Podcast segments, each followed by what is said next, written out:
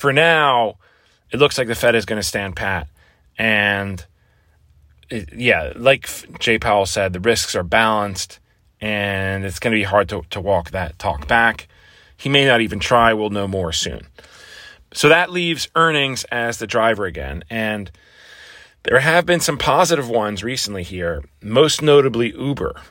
Yesterday, they perhaps astonishingly said they cited, quote, robust consumer activity. And that company is now poised to join the S&P 500 thanks to its results.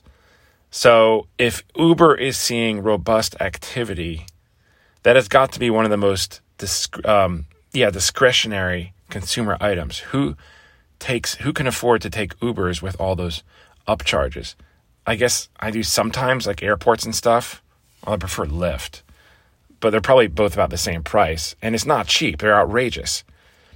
So if that's not an indication, if they're if they're winning business and and gaining, uh, you know, more riders and seeing more revenues, then that has got to be an indication that the U.S. consumer is uber healthy, if you'll forgive the pun.